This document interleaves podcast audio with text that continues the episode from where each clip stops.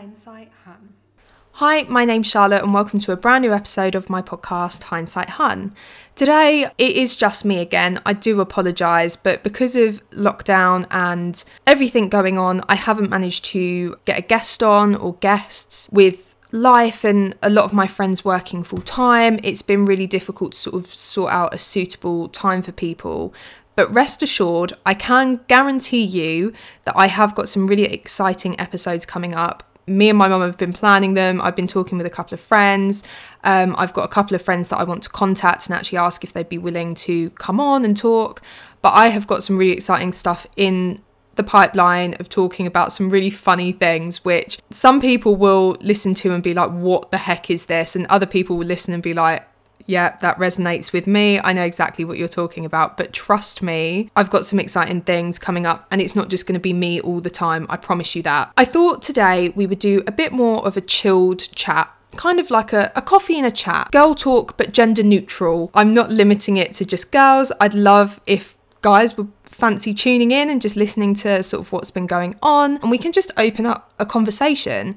So I thought instead of getting super deep and talking about mental health and the deep dark depths of depression and anxiety, which as we know from previous episodes, I have definitely been in those deep dark depths. Try saying that 3 times round. Deep dark depths. I can't say it. Deep dark depths. I mean, that was so slow, it was like a tortoise, but hey-ho. Yeah, I thought I would just have this time, this episode, a bit more chilled, a bit more lighthearted, to just chat to you about what I've been going through, what I've been thinking and feeling, because as I said in the first episode, my 2020 vision, this year's been a really weird year. It's been mad for all of us because of COVID and just everything coming to a grinding halt and being so stressful and strange. Also, I think as hard as it's been, I have grown so much in the last year, and I think the last 3 months really reflect that. Like, holy heck. People have said to me, a lot of friends who I'm close to have said, like, you have grown up so much in the last few months. And I can definitely agree. And I kind of want to talk about what's been going on and how that's kind of happened and things that I've been struggling with as well, because there have been some insecurities. Holy heck. And that's what I'm going to start with. One of the biggest insecurities of mine, I don't know why I'm telling everyone this, because now you're probably just going to be like looking for it. I don't know. You might not. But one thing that I have been struggling with the last few years, but has really hit me in the last couple of months, is my skin. As we all know, it is so common when you hit puberty and you become a teenager for your skin to just get a bit out of whack. Acne is normal. Acne is understandable. Sort of when you grow up, people say, like, when you turn like 13 or you hit puberty or whatever age you hit puberty, your skin can go a bit rubbish. Well, the one thing people always say to me, particularly my mum, is when you hit puberty, your skin was really good. And it was. I didn't have spots. I didn't have acne. I didn't have hormonal spots, anything. Like, my skin was pretty good. The last few years, I'd probably say since I turned 17, I maybe didn't notice it much when I was 17, but someone pointed it out to me and then I kind of couldn't stop noticing it. But the last couple of years, particularly like in my 20s, my skin has just gone haywire. I don't know what it is. Well, I do know what it is more now, but it's been something that has been a big insecurity of mine. No matter what treatments I use, how many face masks I try, I've been to my GP and got spot cream. I've goodness knows what. Iced a spot before I put makeup on to try and take the swelling down. Used Sudocreme. Holy heck, I have tried everything I can actually think of. And it got to a point where this year I have been getting a bit more self-conscious about it. I started doing a lot more regular treatments in terms of, I before was a bit useless at cleansing. I wasn't always the best at taking makeup off. Like, this was about a year ago. Well, this year I decided I was going to get into it. So I started using all the products that, you know, I could think of, like, that were good for skin. Maybe not the best, but I'd heard good stuff, so I was willing to give it a go. Then in the summer, I want to say, or maybe not quite the summer, maybe coming out of the summer, sort of September time, I did notice my skin was like really becoming an issue again, where it was just something that I was just feeling very self-conscious. And when I was younger, I could literally go out anywhere without makeup.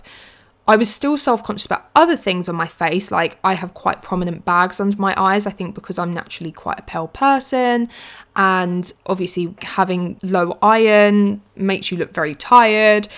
But my skin, in terms of like just my face and like spots and stuff, was never a bother. I could go out anywhere with no makeup, like out with my parents, out to the supermarket, to appointments, to school. I hardly wore makeup.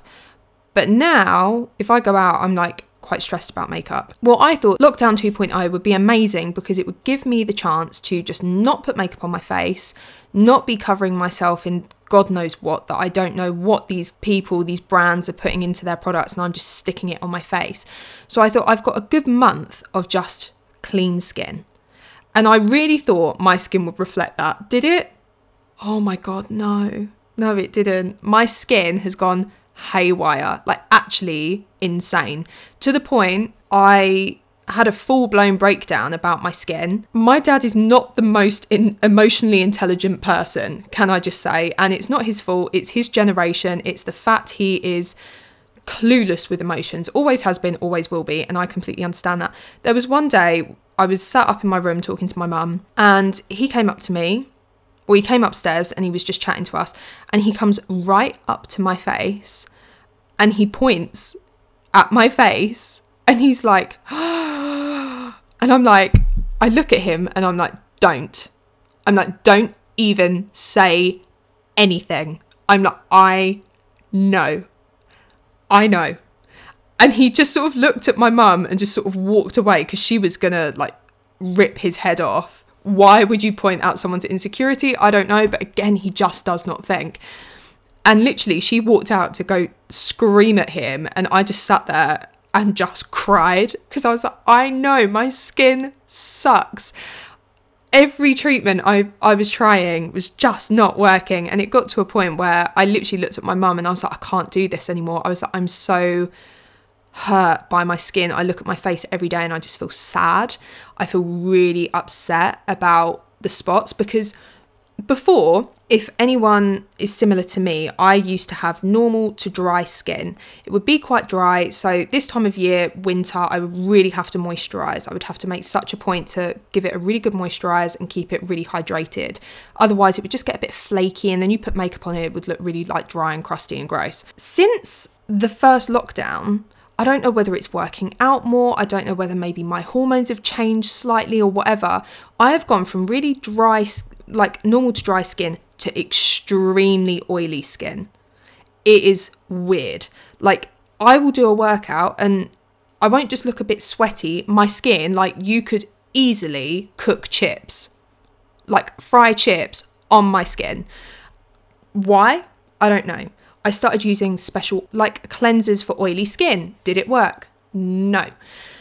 And it got to a point where I said to my mum, I was like, I don't know what products to use. I don't know what to do, what not to do, what products to try, what not to try. And I just had this full blown breakdown. Last week, I even got to the point I had a uni seminar online, obviously, all on Zoom. I had to have a furry hoodie on with the hood up to cover my spots. I looked so rude and unprofessional coming onto this Zoom call with a hood up, but I wasn't going to put makeup on because I didn't want to like cover my face in makeup unnecessarily for, you know, a 2-hour online seminar. So I literally put this hood up, and every time I went into a smaller breakout room with a few of my classmates, I'd be like, I'm really sorry. I'm not being rude. I don't think I'm like too cool for this. I've just got really bad skin. And they were like, oh my God, no, like, don't worry, it's fine. And they're really nice about it. But you know, when you're just so self-conscious, and people probably don't even notice it as much as I do, but it's something that really hurts and is really upsetting. I spoke to my mum and we decided that the best approach to take was to see a private dermatologist, because I've been to my GP before, probably about 9 months ago, probably before the first lockdown. And I, you know, said all the issues to them. I've said it to them a couple of times, and their only solutions were either go on the pill or try this spot cream, which you literally just dab on a spot and it just dries the hell out of it. And I was like, but that's not what I want. And I remember saying, I don't really want to go on the pill personally. I have personal reasons for that, which I will probably go into in a future episode. And I tried the spot cream. Did it work? no. So we found through my friend, and I said to her, like, who do you see? So she told me, we contacted them, and I had a telephone consultation with them last week. We discussed my skin in so much detail. They were so helpful. They told me everything they think I can do step by step to try and get my skin under control. And they said, realistically, your acne, your spots are hormonal. All your spot issues are hormonal. So you probably will at some point potentially need to go on some form of hormonal drug, whether it is literally just for spots or whether it is birth control. You will probably need to go on some form of pill to try and get it under control. But they said that is not going to be the first thing we do. That is not the thing we're going to jump straight into, because we want to try, obviously, to get the problem under control on the outside and then sort it out on the inside as well. So we're fighting it both ways. We're fighting it on the surface and under the surface. So they've sent me all these products, which, can I just say, cost a fortune, but they are specialist stuff. They literally, you cannot buy them on the high street because they are quite strong products, and they don't just want anyone from the general public just buying them over the counter and just using them. So these are really specialist things, and I've just started using them. So far, seems good. I've only been using them for a few days, but I'm optimistic, and I think that is the thing I didn't have before. I didn't have that hope. I didn't have optimism, because there was no light at the end of the tunnel. Whereas now I'm speaking to someone who knows exactly what they're talking about. They're trained in it. And she said to me, it will never be perfect. Your skin will never be exactly what you want. What you probably want, which is exactly what I want, is to have no spots, no scarring, no nothing. She was like, I can't promise that, but she was like, we can reduce the issue so you're not constantly upset about your skin. And I was like, that's what I want. So I'm starting with these treatments, just these at-home products for a month. So I've got lots of things to use, and I've got a schedule, I've got a routine, and hopefully that will help enough in itself. Then I'm going to start going for the chemical peel, which before, like probably a year ago, I'd have been like, oh my God, that sounds really scary and I don't want to do it because it's going to be like intense and it's going to make my face weird and blah, blah, blah. But I am at the point now where I think, again, just growing up and just realizing that if I can tackle an issue, I'm going to tackle an issue. If it helps me feel more confident in myself and more comfortable in myself, I'm going to do it. So I'm going to start with the chemical peel. I'm going to do a few sessions of that, I think. And then I'm going to go for laser treatment, which is basically any scarring I've got on my face, we are going to try and like blitz that and get rid of it. Can I just say, the one thing that I find extremely frustrating about society is growing up, we are told that it's normal to have acne as a teenager, which it is, and can I just remind people that is completely normal. But the one thing you don't really talk about until you start getting those experiences, and then you sort of talk about it with your friends or your family, it's so common in your late teens and your 20s to get acne. It is so common, because I remember thinking I was abnormal. I was a freak for getting spots, particularly in my 20s, in my early 20s. And I remember saying to people, and they were like, oh my God, no, I had that. Or no, I'm going through that right now. And I was like, really? And they were like, yeah, it's so common, but we don't talk about it. It's almost like we highlight it for teenagers, but as soon as you hit your 20s, you should be the healthiest you've been. Your skin should look the best it is. Your hormones should be completely calm now and regulated, maybe. I think that's kind of the expectation, but they're not. I mean, my hormones have eased in certain ways, but clearly not in other ways. Before, I used to get the worst mood swings around a period. Like, oh my God. I knew my period was coming because the day before I started, I would cry about nothing. I would literally cry if, I don't know, maybe I didn't have enough chocolate spread on my toast. Like, it was abnormal. And then the next day my period would start and I'd be like, oh, now that makes sense. Now I don't get that. So actually it's almost like Christmas every month. I have a rough idea of when it's going to start, and then it just starts and I'm like, okay, cool. Which again is a pro to going on the pill, definitely knowing a lot more when your period's going to start, even though I'm pretty sussed with mine, but still, it's like the gift that you never want, but you receive and you just think, oh great, here we go again, another week of torture. But actually my periods have changed a lot, which again, I'll talk about in a future episode, because this is for the guys and the gals out there, and I'm sure guys don't want to hear about my menstrual cycle. because I probably wouldn't either. So yeah, I'd say it's been a very emotional journey, and I think lockdown was the breaking point with my skin because of not wearing makeup and still having the issues that I was getting before, but probably to another level. And that was just really bizarre for me. Before, I probably would have just sat and cried about it and just not done anything about it. But now I'm tackling it head on. And also, can I just say, top tips for anyone, because I am terrible at drinking water. People can vouch for it 100%. I am now drinking water more than I can even explain.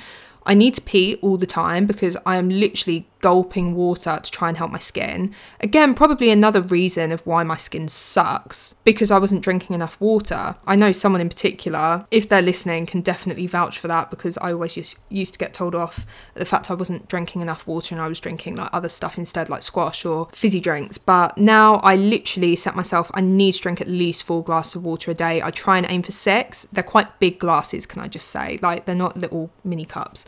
But it's hard. It's, again, an adjustment. But my logic is do all the things you can to try and take control of the situation, and then get the help when you need it, but try and do what you can first and see if that helps. So in terms of, again, help and getting help, a lot of you may remember and have probably heard me bring it up in quite a few episodes that I am going to therapy right now. A lot of people probably don't find it very interesting, but it's something I love to talk about because I think for me it's so important, and right now it is my life.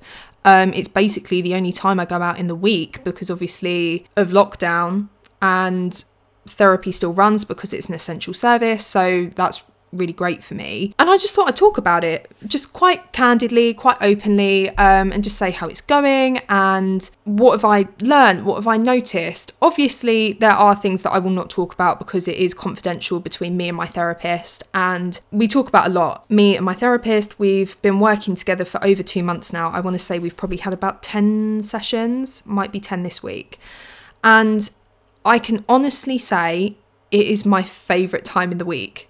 That might sound so bizarre to people, like you love going and sitting and talking with a stranger for 15 minutes about your feelings. Oh my God, I love it. I have learned so much about myself and life and everything, and it has been the most eye-opening experience because I think I've been to therapists before. I started seeing someone when I was 11 or 12 because I was going through really bad depression when I was 11, and you know it was hard and it was definitely difficult, but I think I was so young, and I'm not saying it doesn't work for kids because it definitely does, but I think at the time I wasn't receptive to it. I've sort of been in and out of therapy since I was 11 or 12. Like, I maybe won't go for a year or a couple of years, and then I'll maybe go for a month or a couple of months, and then I'll just sort of move on again, and then I'll, you know, I come in and out of it. But this time, as I said in the first episode, I made the conscious decision to go back to a therapist I was broken up with, basically, and it was a really weird time in my life because of, I think, everything that happened in the year with lockdown, and you know, you come out of lockdown having all these expectations and these hopes, and then your reality comes sort of in and just poos on everything. I'm trying not to swear, and it just knocked me. I think there was someone who had been in my life for a long time, and then suddenly they took themselves out of my life, and I had this moment of being like, who am I? What do I want in life? You have someone else there, and you have that as your crutch and your comfort, and then suddenly it's not there anymore, and you have this moment of sort of looking at yourself and being like, what do I want? Who do I want to be? What do I want to achieve in my life? What is going on? And that kind of, I guess it was almost like a quarter-life crisis, I guess, and it hit me really hard. And I remember as soon as I was broken up with, the first thing I said to my friends is, I think I need to see a therapist. And they were like, okay. As I said, I went to the consultation, I've started my sessions, I've been going for a couple of months, and it is the best investment I have made in my mental health, in my health in general. It's not just mental, it's mental and physical, and I think it has been the best investment because I chose consciously to go. I decided it was the right time for me, so I am the most receptive to it. One thing my therapist says to me is he will only ever give what you give. So if you come into a session and you're not open to really talking and being really open and deep about what you're thinking and what you're feeling, he was like, I won't give you depth. He was like, because I don't want to push too hard and then that person retreat back and not trust me and not open up to me. He was like, but the thing with you is you come in every week and you are willing to work. You are willing to get deep into the nitty gritty and be honest. He was like, there are things that I know you don't want to say. There are questions or ideas that I'll pose to you, and I can see you don't want to admit how you're feeling, but you do, because even if it means that your thoughts are maybe highlighted to be flawed, you're doing the work because you want to learn from those flaws and you want to learn from those mistakes and grow. And oh my God, I love it, because I think I've gone to therapy before and there have been things that in my head sort of deep down I've been like, oh, maybe don't mention that because you'll look a bit weird, or if you say that they'll just think you're, I don't know, like putting too much pressure on a situation or whatever. But I have gone into this completely open, willing to give 110% to my sessions. A, because I'm paying out of my own money, so I am going to put in the work because I want to get my money's worth. And B, because I just think, I want this time in my life to be constructive. I want it to be beneficial to me and to the people surrounding me, to my friends, to my family, to relationships, whatever. I don't want to make the same mistakes that I've been making for maybe a year, maybe 10 years, maybe my whole life. I want to use this time to grow. Have I noticed a change in myself? Holy heck, yes. And can I just say, my therapist has noticed it as well. About 2 weeks ago, he actually said to me, we were sat in my session and I was sat in the chair, he was sat opposite me, and he said to me, he was like, you have changed. And I was like, what do you mean? Like panicking, thinking, oh my God, do I come across like an absolute cow now? Am I just not a nice person? Like, what is it? And he was like, there's a confidence in you that I did not see when we first met. He was like, when we first met, the one thing you kept saying to me is you're broken. You're brokenhearted, you're broken, after you were broken up with, again, just referencing broken, you were so destroyed at that thought that we had to rebuild you. We had to build you up because you had basically lost all your confidence. And he said, I'm looking at you now and you are so confident and so comfortable and sure of yourself that I am so impressed, even now, with the work that we have achieved. And I said to him, I was like, you know what? I feel the best that I've felt in a long time. And I genuinely meant that. I think I reached this point where I feel really emotional and I don't know why. I just reached this point where I thought, you know what? I deserve to be happy. I need to learn, absolutely, because I have made many mistakes in my life. So many mistakes, more than I can even count. There are so many things that I look back on and I'm like, Jesus, why did I do that, or whatever, or why did I say that, or why did I act in this way, or why did I not do this or not do that, or so many things that I look back on and go, why? But I'm learning now. And I think that's what's important. As long as you take the time to learn, it doesn't matter when it is. It doesn't matter if you learn when you're 15 or if you're 50 or 80, like as long as you learn from those situations and experiences and you choose to improve. I remember the one thing that I said when I started therapy, and I can't remember if I said this in the first episode, I may have done, is when I got broken up with. I remember going to therapy and it was my consultation appointment. So it wasn't with the therapist I'm with now, it was just with the guy who sort of runs the business. And he said to me, okay, so what do you want to get from therapy? And I said, I want to better myself. And he looked at me and he was like, no, hold up. We've got to pick up on that. And I was like, why? And he was like, better yourself. And I was like, yeah. And he was like, why do you need to better yourself? And I was like, because I was wrong and I did this and I did that. And he went, no. He was like, okay, you made mistakes. But he was like, that doesn't mean you need to better yourself. He was like, by saying better, it means that you thought you weren't good enough to start with. He was like, did you think that? And I was like, absolutely. I was like, I wasn't good enough to start with. And he was like, well, now we've got to work on that. And I have spent weeks working on that. And it has been hard. There are times where I come out of those sessions and I feel really emotionally drained. I feel really vulnerable, I feel really fragile, I feel hurt. But the number of times I walk out of those sessions and I feel empowered, because I think, okay, that was hard. And that did hurt to hear kind of the harsh realities of the way I've been thinking or something I've done or whatever, and kind of realizing to yourself, like, oh damn, I made a wrong decision here. And can I just say, therapy, you never get the answers.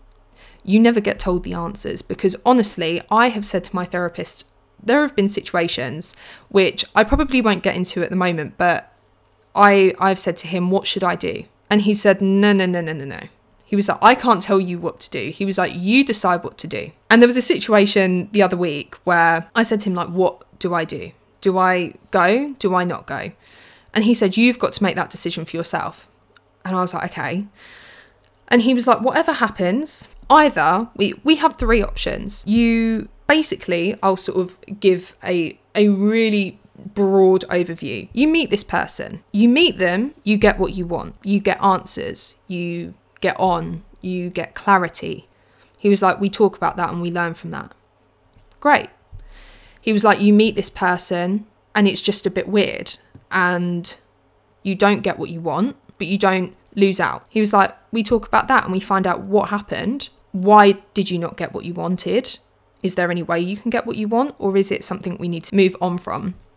He was like, oh, you meet this person and you don't get what you want, you don't get what you hope for, you have a really horrible situation and you walk out and you feel really down and really broken and rubbish, and then we fix it. He was like, so either way, whatever the outcome, he was like, I'm here to work with you to resolve the issue, or to not resolve the issue if there's nothing to be resolved.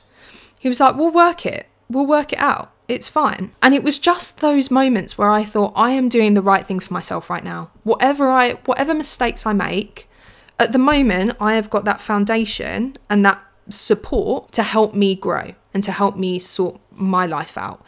And obviously there will come a time where that situation is not in place anymore. And, you know, therapy is not a permanent thing. I mean, for some people, I'm sure it is. If they want to go forever, they can. But the one thing my therapist said to me probably a couple of weeks ago is, I'm not going to be here forever. We're not going to do this forever. He was like, this is a temporary thing. He was like, it could just be 6 weeks. He was like, it could be 6 months. He was like, it could be a year. But he was like, I won't be here forever. So you have got to learn the techniques from our sessions to take into life.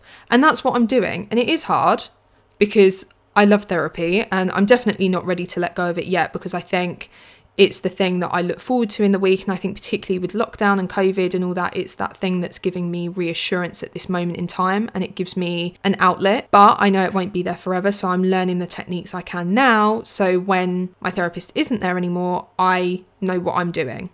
And I will probably go back to it in the future, but for the time being. So yeah, therapy, again, I understand it's not for everyone. I know some people love it, like me. Other people, it just doesn't work for. And I completely sympathise and I completely understand, because it is hard and it is a very vulnerable situation and it is really intense to go in there and really open up to a stranger, essentially. But I think that's kind of what I like, because they don't know me and all that. And, you know, you have to talk about things. And there are times where you have to talk about it from both sides. And believe me, that sucks, because when you're upset at someone or something or whatever, and your therapist says, okay, so why did they act in the way that they did? And you're like, ugh, why do I have to think about the other person? Why can't I just think about why I'm feeling the way I'm feeling? And he's like, well, your feelings are valid, but why were their feelings to them valid? And we talk about it and we grow and we learn. And that is at the moment what I love in my life. I love learning about feelings and emotions. And yeah, going on from 2 months of therapy, I've also done 2 months of my master's, 2 months of university online. And I just thought I'd kind of summarise, like, how's it going and what's been going on. So I'm loving it, if I'm honest. I was nervous because it's a completely different university. I went from Anglia Ruskin in Cambridge, which I commuted to the University of Leeds. I'm doing English Lit again. I did English Lit for my undergrad and I'm doing English Lit for my master's, just because I know that I enjoy it and I love the discussions that we get in and engaged in, and it suits me really well. So 2 months in, how do I feel? What's been going on? As I said, I love it. I think it's really enjoyable. My classes are amazing. I love my lecturers. I think they're so engaging. The one thing I just find really interesting is I've gone from, at Anglia Ruskin, the majority of my lecturers were women. We had like 2 men in the department, but the majority were women. Well, at Leeds, it's the complete opposite. The majority are men. I don't think I've had a woman yet, apart from, I don't know what her job title is, but she's not a lecturer, I don't think. She just helps with like extra help. And I do that just out of choice, just to find out how do you do the step up from an undergrad to a master's, which again, it's really nice that that option is available to get extra help where you can. I love it. I love my classes. I'm doing a couple of really good modules this semester. I'm doing one on Renaissance plays and race in Renaissance plays, which is nice. Like, it's not nice, but it's interesting. I've been reading a lot of Shakespeare and Marlowe, and who else have I been reading? Quite a few people, but it's been really engaging. My lecturer is wicked. He's so nice. And then I'm doing another module, which is a compulsory one, which is studying English research methods. So it's basically preparing you to write a 12 to 15,000 word dissertation on the subject of your choice, which again, if anyone's in the position that I'm in, whether it's undergrad or master's or PhD or whatever, I don't know. It is so hard trying to plan a dissertation, and I think this time it's even more difficult because I haven't had 3 years of sort of dipping my toe in to like see what I like and what I don't like, and you know, there's a lot more time pressure purely because it's more words, it's a different university. I don't really know the lecturers in the same way, so I can't sort of just bounce ideas off them like I did with my undergrad. I'd sort of talk to different people, and trying to plan it has been really hard. If anyone's interested, you may be, you may not be. I'm kind of leaning on two ideas. I'm thinking either, I know my general idea that I want to talk about is disability studies. If anyone knows what I did for my undergraduate dissertation, I wrote about Harry Potter and the presentation of disabilities. I loved it. I got to reread Harry Potter, which I hadn't done in about a decade, but I'm obsessed with Harry Potter anyway. I got to talk about a subject that I'm really passionate about, which is disability and the representation of mental health, physical health, and I brought in ideas of intersectionality, which if anyone knows what that means, it's basically where themes sort of cross over, so like gender and race, or race and disability, or sexuality and disability, all these crossovers. It's how things overlap and can kind of maybe create problems for representation, but can also overcome issues of representation. It's really interesting.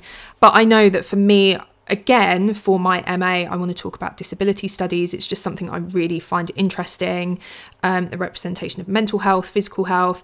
But I'm leaning on 2 routes and 2 ideas. One part of me kind of wants to do kids lit again, because I think it's quite obscure and a lot of people don't talk about disability in children's literature.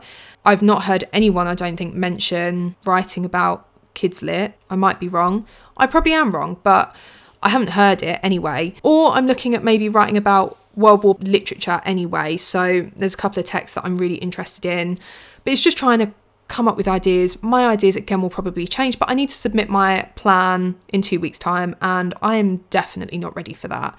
But either way, I hope people who are studying at university right now are enjoying themselves, are trying to enjoy themselves as much as possible with this situation. It really sucks, believe me. I sympathise in every way, shape and form. I'm studying at the University of Leeds. I've never even been to the University of Leeds. I've been to Leeds once, but I've never been to the university, never been on the campus. Don't even have my student ID card because I couldn't go up there because they were in, I think, a tier 3 when we, or a tier 2 when we were in a tier 1. And I wasn't just going to drive up there to collect a card, like a student ID card, and come home. So I've never even been to my university. I see people like my course mates who I will only know from September till September next year of 2021. And I've never met any of them in person. I may never meet any of them in person the way it's going, which is a bit rubbish, but you know, we're all making the best out of a bad situation. And as much as it sucks, and as much as I would much rather be going up and down to Leeds, or maybe living in Leeds for a couple of months and meeting people, it clearly just was not meant to be. And at least the university, my university anyway, is making the classes really engaging as best as they can online. It's hard, it's a tough one, and for everyone who is working at home as well, I really understand if you're finding it difficult. I can definitely sympathise and support life right now is just bizarre, isn't it? And I think that's what I kind of want to go into. So obviously I did an episode a couple of weeks ago on lockdown and how I was getting on. But can I just say, like, since then, I've definitely had a lockdown breakdown. That's quite a catchy, a lockdown breakdown. I like that. I should have a t-shirt for that. I might brand that, copyright it. Yeah, I think it, basically, I want to say it was at the weekend. I just had a lockdown breakdown. I think because we all had this hope of when we came out on the 2nd of December, the hope was going to be we could see friends, we could go to restaurants with our friends, we could kind of enjoy a bit of freedom. And when they basically put everyone in tier 2 and tier 3, apart from like 3 places, which apparently have like no cases, and the rest of us, you can only ever meet people outside. You can only ever socialise in a restaurant with your like family, and if you have a support bubble, and you know when you just think, are you joking? Like, I was waiting around for this. Are you serious? And I think that's what really bugged me, because although I had it in my head that lockdown was going to go on a lot longer, I kind of had it in the back of my mind of, yeah, but you'll be able to see your friends like on the 2nd of December, like that weekend you can all go out and you can go for lunch or you can go for drinks or you can just catch up and even just sit in each other's houses. And I think I got that in my head. So then it suddenly really hit me. And I remember just being so upset and just crying and being like, I was so excited to go out with my friends. Like, one of the things I keep saying is I wanted to go to Nando's with my girlfriends. Like, me and Megan go to Nando's quite a bit. Me and my friend Georgia go to Nando's. Me and Esme have been to Nando's. And I was just like, I need my Peri Tamar chicken butterfly mash and broccoli. Like, I need it. And I need like a different conversation, apart from like talking to my parents all the time, because I love my parents dearly, but like we're always together. It's frustrating. It really sucks. And I think because we'd kind of had this false sense of hope and it was just pulled away, it just sucked. And it really hit me like a ton of bricks. I communicated it. And I think before I would have just sat, got in a really foul mood and then just kind of waited for it to pass. But I sat my mum down and we talked about it. And I said, you know, well, I was feeling really frustrated and annoyed at the fact I'm allowed to go back to work, but I can't see my friends. It was just a bit weird, and maybe that's just me being a bit dramatic and a bit, I don't know, selfish maybe, but I think so many people were just kind of getting their hopes up, and I think it kind of got pulled away. And maybe things will change before Christmas, but I highly doubt it. I don't see what is suddenly going to drastically decline that they say, oh, you can actually go out with your friends and you can have a good time. And I think it's just this never ending, like, we all had it in our heads that things were going to end sort of after the first lockdown, and we're, you know, what, 8 months on, 7 months on, and we're still in the same mess that we were before.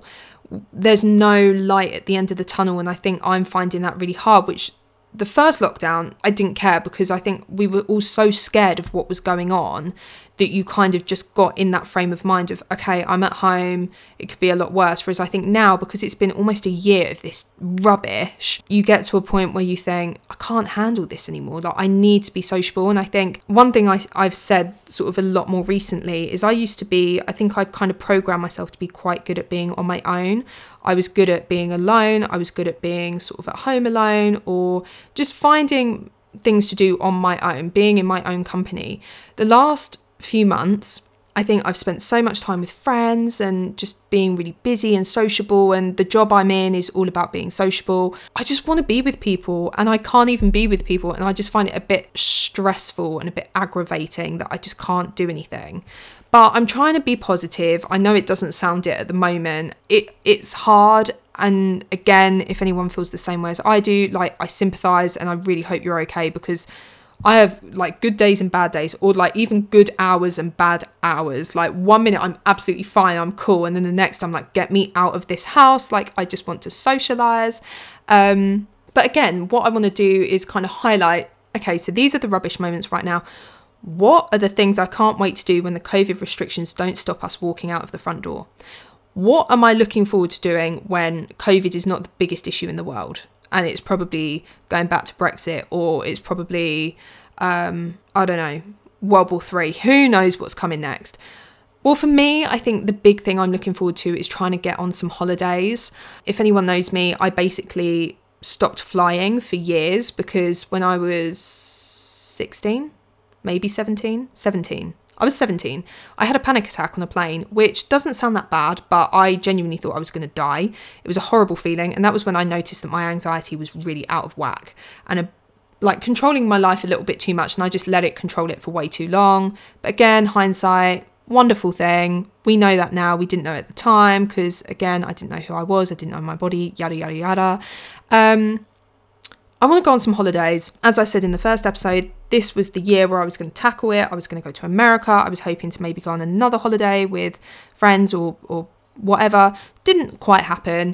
But I am really hoping 2021. I have some dreams of places I want to go. I've got some places on my list. I've got things that I have said that I've wanted to do for quite a long time. And now I'm like, I'm going to do it. It's just expensive, which is the issue. I mean, I would love to do a month out in America, traveling around, sort of going and seeing some family friends and just having a bit of freedom. I think I've been in academics. I've been in school since the age of 3.5. I haven't really had a break apart from like summer holidays, and I'm coming out of it in September 2021. I am not doing a PhD. No, no, no. People have asked me, no, not doing a PhD, not smart enough for that, and also just don't want to do a PhD. I want a job. If I can ever find one, who knows? In this climate, honestly, who knows? I just think I need some adventure in my life. I just want to do some weekends away and go on holidays and just have some fun things to do. Like, I don't care whether I'm going in this country or abroad. Like, obviously I want to go abroad, but, you know, I'm happy doing weekends away in this country, you know, going to the Cotswolds, going up maybe to Scotland, like just doing some different things and going to some different places and just having some memories, making some memories, having some fun and just having things to look back on and go, you know what, they, like, those moments made up for the rubbish times of 2020. I also want some days out, some nice days going up to London or going to like different cities for the day, going for some nice meals, just going to different places and experiencing some different things, having an opportunity to dress up, like actually put on a nice dress and feel cute and, you know, not go on a flipping walk, because that is my social life these days. It's like, oh, you want to see someone? Oh, should we go on a walk? Ugh, I don't want to walk anymore. I love walking, but like I want a change of scene. I literally don't want to look at trees anymore at this point. Like, I have spent the last probably like 6 months out of this year just staring at freaking trees on walks and fields, and I'm like, as much as I love a good field or a nice sunset like across a field, I want to go out.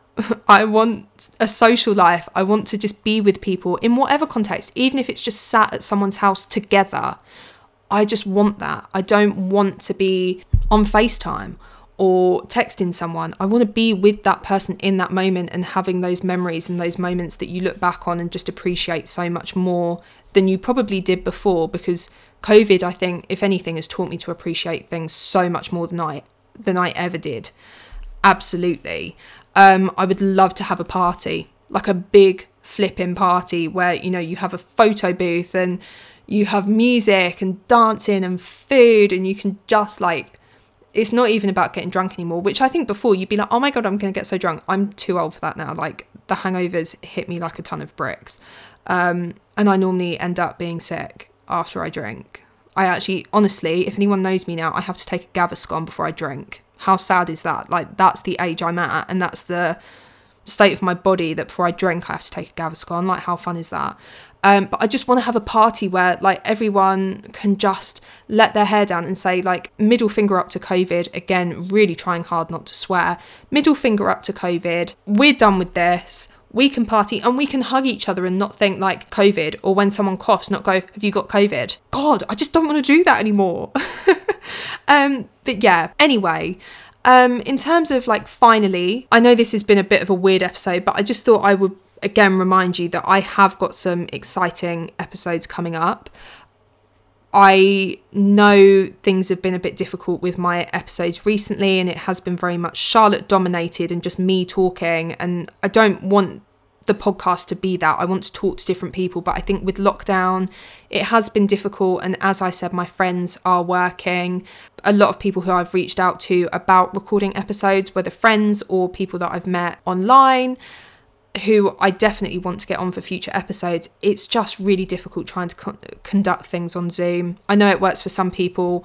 For some reason, my tech just hates me. I don't blame it, to be honest, because I would probably hate me too. I'm so naive when it comes to technology, but I have got some exciting episodes coming. If anyone knows anything about me, I went to a Catholic school. That was where I grew up. That was my life. I'm not Catholic myself, but it was a very interesting experience. And I tell you what, I have got some fun episodes coming up talking about growing up in that environment, not bashing it in any way, because I am definitely like a Catholic schoolgirl at heart. You can tell one of my favourite hobbies at the moment, because it's this time of year as well where you're normally getting ready for a carol concert, I'm listening to carols in my house on my speaker, full volume. I am listening to carols, hymns, choral music, and I'm singing it. Like, I'm remembering my alto parts. I'm not a soprano, as you can probably tell from my voice. I can't sing high, and I'm remembering the parts. Like, I'm loving life, and I'm going to be talking about all things Catholic school. Even if you didn't go to it, or you didn't go to a religious school, you will want to hear some of the stuff, because it is honestly funny. It's entertaining, and I've got ideas about talking about boarding, and because I boarded for a while, if anyone knows that. I did board. Yeah, was definitely a very naive Catholic school kid. And I can't wait to tell you stuff in the future about what I've learned and just my experiences, because it is honestly very, very entertaining. My mum and I were talking about it last night, and we just couldn't kind of believe my logic. And yeah, it's definitely one to stay tuned for. I have got people lined up to come on. And again, please be patient, and please stick with the podcast, because we have got some really exciting stuff, and I'm really looking forward to not being the only person talking for a change, because if I'm bored of my voice, I can't imagine how you feel. But anyway, that's it for this week. I hope you've kind of gotten an understanding a bit more about me. I say that, you probably know me better than I know myself at this point, let's be real. But yeah, this was just a catch-up episode. It was just kind of reflecting on what's been going on, particularly the last couple of months, because I think when I started the podcast, I definitely gave you an introduction into why this year's been amazing and also like messed up as well. And we're really getting back on track here. Like, we are feeling empowered, we're feeling confident, we're feeling healthy, apart from my skin. But generally, we're feeling really good, and I want that to be conveyed, because otherwise I think you just hear me talk about mental health and stuff, and you probably just think, oh my goodness, like, is this girl okay? I'm actually doing great. I'm okay, thank you for potentially wondering. But yeah, that's the episode for this week. I hope you've enjoyed it. I hope you've kind of gotten something from it. If you can maybe resonate with some of the feelings I'm going through, or experiences, definitely like with skin and stuff like that, I really hope you can get it sorted. Or mental health, again, I hope you get the support that you need. I know it's really difficult. It is definitely challenging, but as long as we support one another and we just keep talking about things, keep communication going and running and flowing, we'll get there, hopefully, in the end. And, you know, we're all better together. We don't want to isolate ourselves completely. But yeah, if you haven't already, please give the podcast a rating. It does help it get seen. It helps it just appear on more people's feeds. Give it a comment if you're enjoying it. Or again, if you want any future episodes or ideas to be talked about, message me, let me know. I would be definitely up for hearing and engaging in some topics. Follow the podcast on Facebook, which is Hindsight Hun, or Instagram, which is Hindsight_Hun. You don't have to pick either or. You can follow both. That definitely helps the podcast out a lot as well. I always post when episodes are released and stuff like that. Also, if you didn't hear last week's episode, I definitely say go check it out. There were a few problems last week because the platform that I use to post my episodes, I use Anchor, which is a distributing website. I know that when I posted my episode, they had problems with their server or something, so their whole website went down. So if you did have any issues listening to last week's episode, episode 8, I would definitely say go back and catch up on it if you're interested. It's quite an interesting episode, talking in quite a lot of detail about anxiety and the physical and mental implications it had on me a couple of years ago. But yeah, although I posted about it, it was really difficult to access because of server issues. But it's all there, it's all available, and also check out past episodes if you haven't already. So that's it from me. I hope you've enjoyed this week's episode, and I look forward to talking to you again next week. Thanks so much for listening.